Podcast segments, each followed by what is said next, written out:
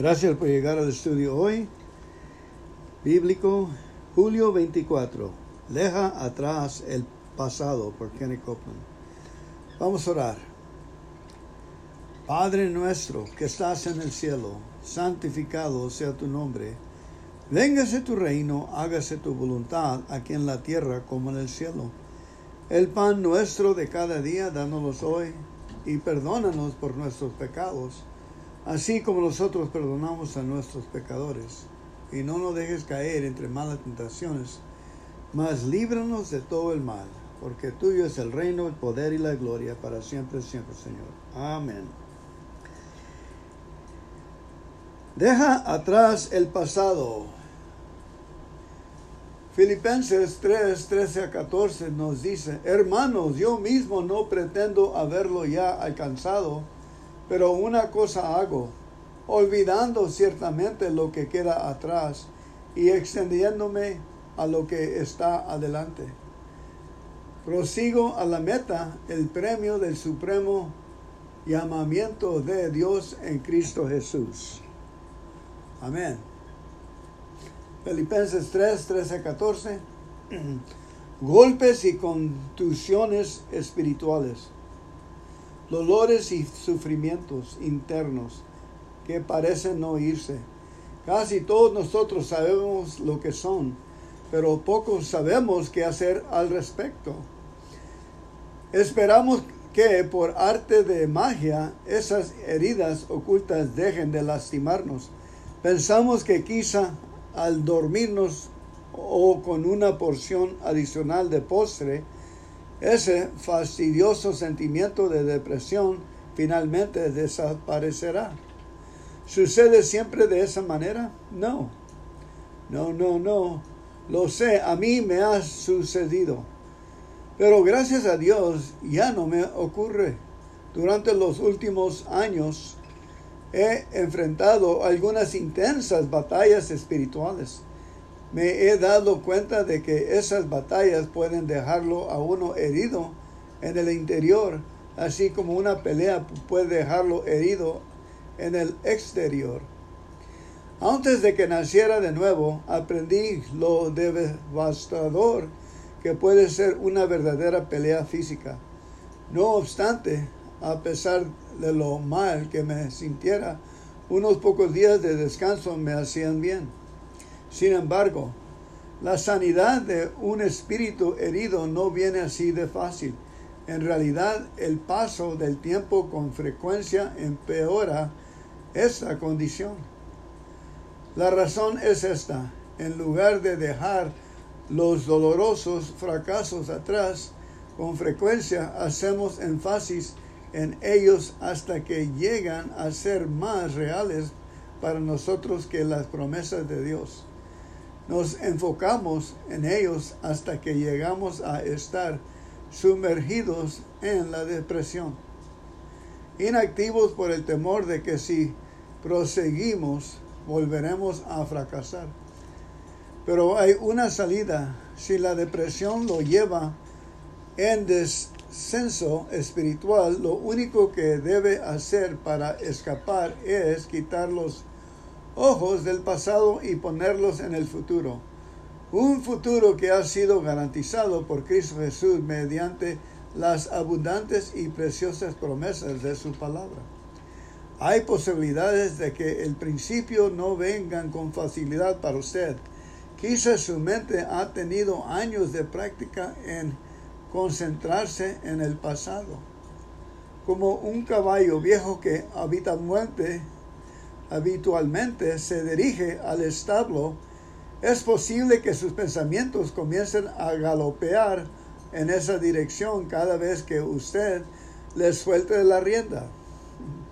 Por tanto, no las afloje, tome las riendas con mucha fuerza, dispóngase a meditar en la palabra de Dios reemplace los pensamientos del pasado con promesas de las escrituras acerca del futuro y sea diligente al respecto. Entonces, en vez de ser un soldado herido, llegará a ser el guerrero conquistador que Dios creó. Ahora vamos a leer Filipenses 3, 12 a 21. Filipenses 3, 8 a 21.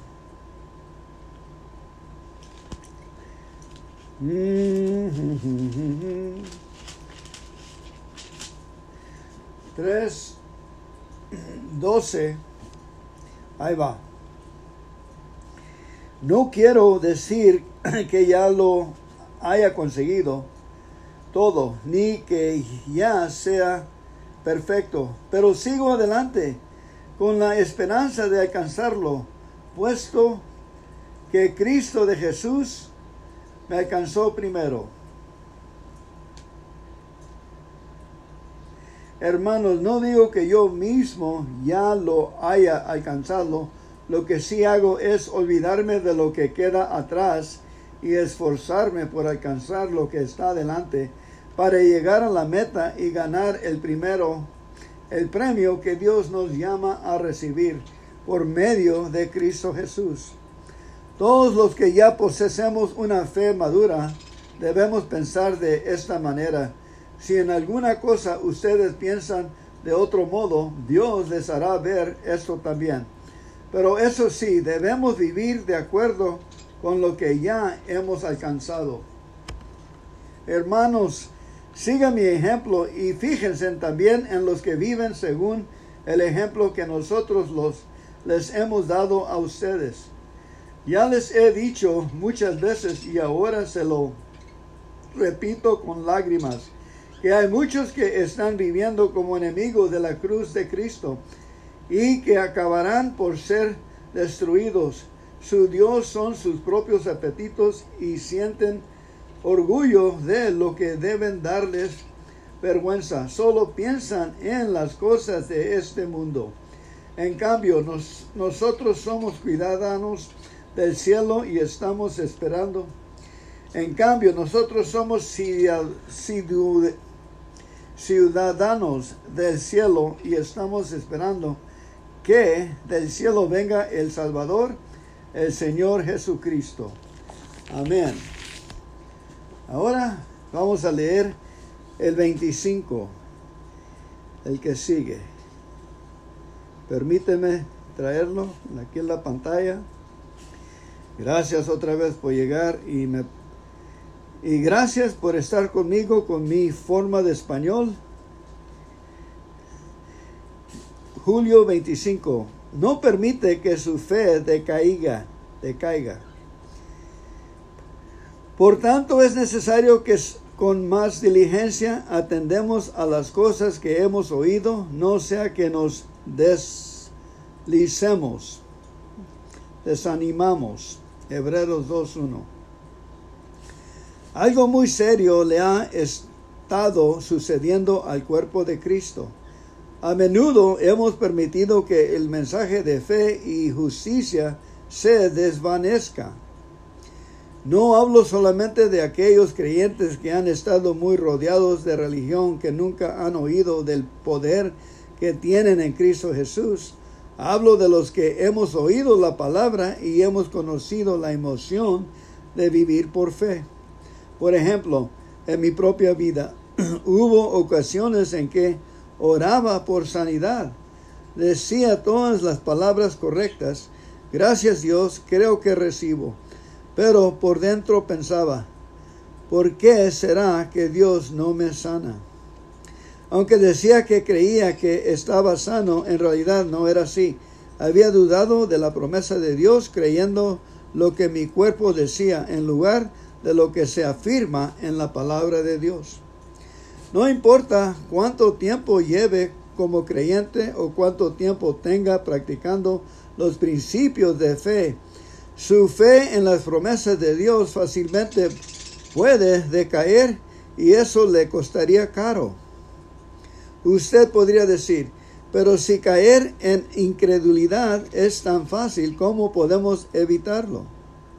En Hebreos 4:11 leemos, Procúrame pues entrar en aquel reposo para que ninguno caiga en semejante ejemplo de desobediencia. Nosotros debemos laborar. No estoy hablando de trabajar con nuestras manos y nuestros pies o de luchar para conseguir que Dios haga algo. sino de pasar tiempo en la palabra de Dios, aferrándonos por la fe a las promesas de Dios día tras día. Debemos escuchar la palabra y no permitir que se desvanezca. Manténganse firmes en la palabra, no cometa el error de pensar, yo sé todo ese asunto de la fe, sé cómo recibir mi sanidad. No se debilite, o uno de estos días el diablo le tomará de desprevenido y le robará sin que se dé cuenta. En lugar de eso, profúndese más en la palabra de Dios. Trabaje. Sea diligente para evitar que su fe decaiga y usted no caerá. Adicional escritura es en Hebreos 10, 23 a 39. Hebreos. Hebreos 10, 23. Ahí viene.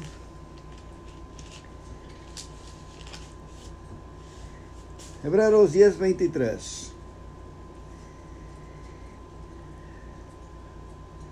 Manténgámonos, mantengámonos firmes sin dudar en la esperanza de la fe que profesamos, porque Dios cumplirá la promesa que nos ha hecho.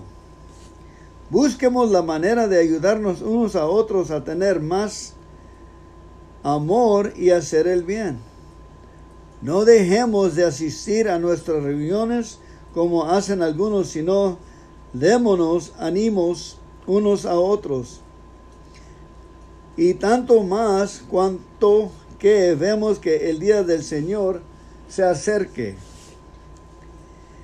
Porque si seguimos pecando intencionalmente después de haber conocido la verdad, ya no queda más sacrificio por los pecados. Solamente nos queda la terrible amenaza del juicio y del fuego ardiente que destruye a los enemigos de Dios. Cuando alguien que desobedece la ley de Moisés tiene dos o tres testigos en su contra, se le condena a muerte sin compasión. Pues no crees ustedes que mucho mayor castigo merecen los que pisotean al Hijo de Dios y desprecian su sangre, los que insultan al Espíritu del Dios que los ama? Esa sangre es la que confirma el pacto y con ella han sido ellos consagrados. Sabemos que el Señor ha dicho, a mí me corresponde hacer justicia, yo pagaré. Y ha dicho también, el Señor juzgará a su pueblo. Terrible cosa es caer en las manos del Dios viviente. Pero recuerden ustedes los tiempos pasados cuando acaban, acababan ustedes de recibir la luz y soportaron con fortaleza los sufrimientos de una gran lucha algunos de ustedes fueron insultados y maltratados públicamente y otros se unieron en el sufrimiento con los que fueron tratados así. Ustedes tuvieron compasión de los que estaban en la cárcel y hasta con alegría se dejaron quitar lo que poseían, sabiendo que en el cielo tienen algo que es mucho mejor y que permanece para siempre. No pierdan pues su confianza porque ella les traerá una gran recompensa. Ustedes necesitan tener fortaleza en el sufrimiento para hacer la voluntad de Dios y recibir así lo que Él ha prometido. Pues la escritura dice, pronto, muy pronto vendrá el que tiene que venir, no tardará. Mi justo por la fe vivirá pero si se vuelve atrás, no estaré contento de él. Y nosotros no somos de los que se vuelven atrás y van a su condenación, sino de los que alcanzan la salvación porque tienen fe. Amén y amén. Y yo les, yo les digo un propósito que leer Juan, primero de Juan 1 a 5 y, y Juan 14, 15, 16 y 17 diario para tener el corazón lleno del amor de Dios. Y con el amor está el éxito a todo. El, el amor nos cuida, nos cubre, nos alimenta, nos llena de gozo y toda la gente alrededor miran que estamos cercas a Jesús y somos representantes de la palabra de Dios y del amor de Dios y la justicia de Dios. Cuando nos llenamos de la palabra de Dios, así combatimos, combatemos con los problemas de este mundo. Amén. Ahora julio 26. Coma del banquete de la palabra por Kenny Copeland. Mateo 4:4. Él respondió y dijo, escrito está, no solo de pan vivirá el hombre, sino de toda palabra que sale de la boca de Dios. Mateo 4 y 4. Y Jesús respondió y dijo, está escrito, no solo de pan vivirá el hombre. El hombre vivirá con la palabra que sale de la boca de Dios.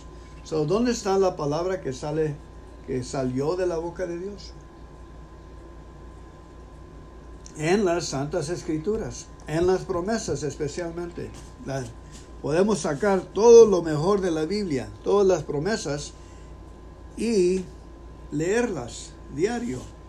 Las promesas en Juan 14, capítulo 14, 15, 16, 17, las promesas que están en Primera de Juan, capítulo 1, 2, 3, 4 y 5.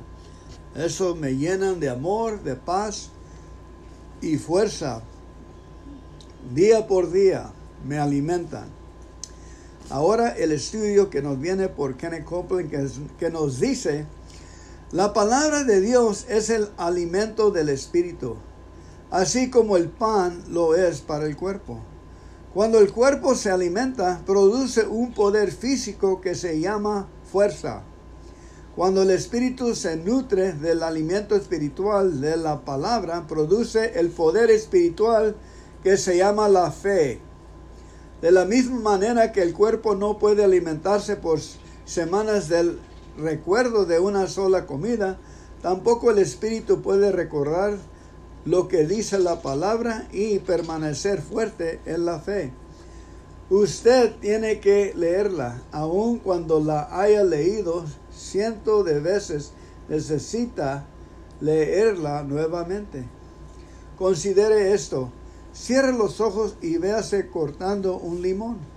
Ahora póngase esa rodaja de limón entre sus dientes y cuando yo diga tres, Muérdela tan duro que el jugo salpique en su boca. Uno, dos, tres, muerda.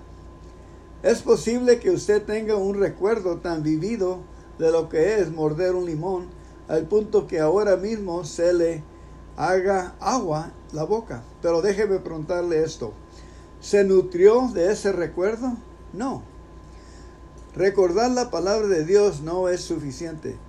Usted debe alimentarse constantemente de lo que dice. Abra y léala. Vaya a la iglesia y ponga atención a la predicación de la palabra. Cante canciones, himnos, alabanzas. Un día usted leerá un versículo familiar, un versículo que ha leído miles de veces antes y de pronto Dios le dará la más grande revelación que haya tenido una revelación completamente nueva de ese versículo. Es probable que sea exactamente lo que necesita saber acerca de su situación, situación actual.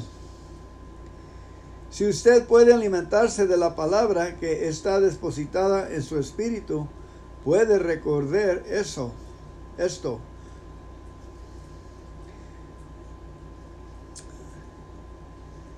puede recordar esto. Perdón, se me la pantalla.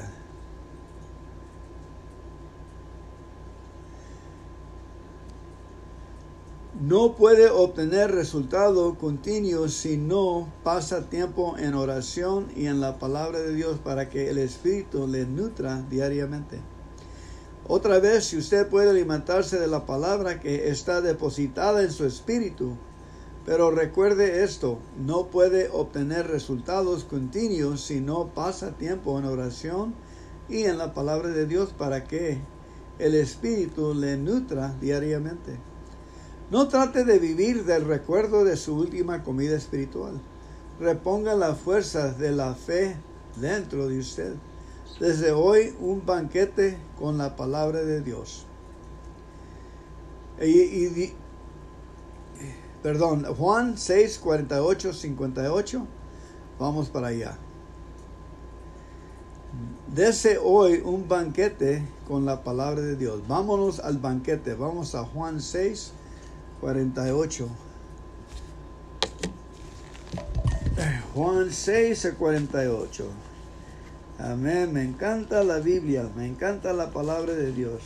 Me encanta cuando el Espíritu de Dios está aquí y las palabras en español se, se las pronuncio bien. Pues para mí es bien. ok, 48 a 58 dice, yo soy el pan que da vida.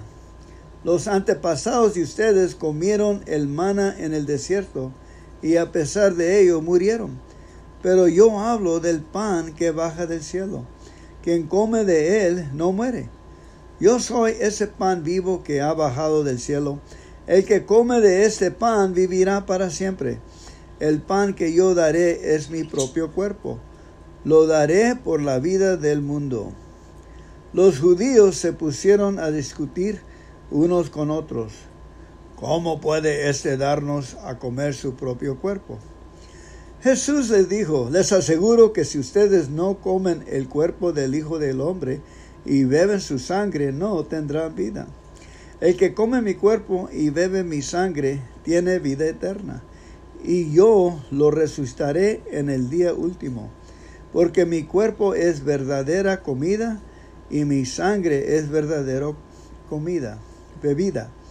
El que come mi cuerpo y bebe mi sangre,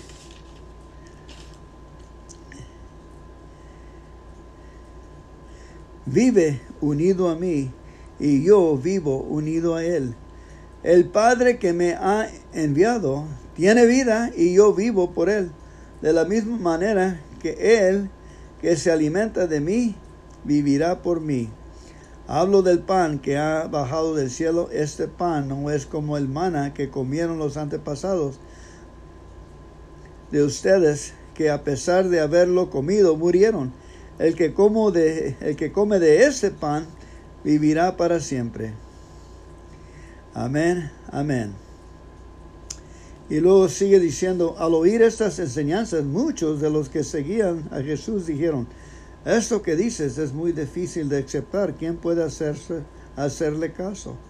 Jesús, dándose cuenta de que estaban murmurando, les preguntó, ¿esto los ofende? ¿Qué pasará entonces si vieran al Hijo del Hombre subir a donde antes estaba?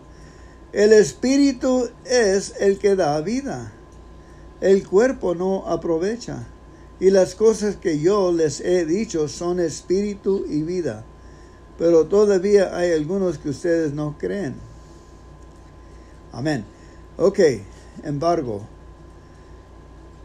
las cosas que nosotros leemos son espíritu y vida. Cuando leemos la palabra de Dios es espíritu y vida, nos alimenta y nos da gozo.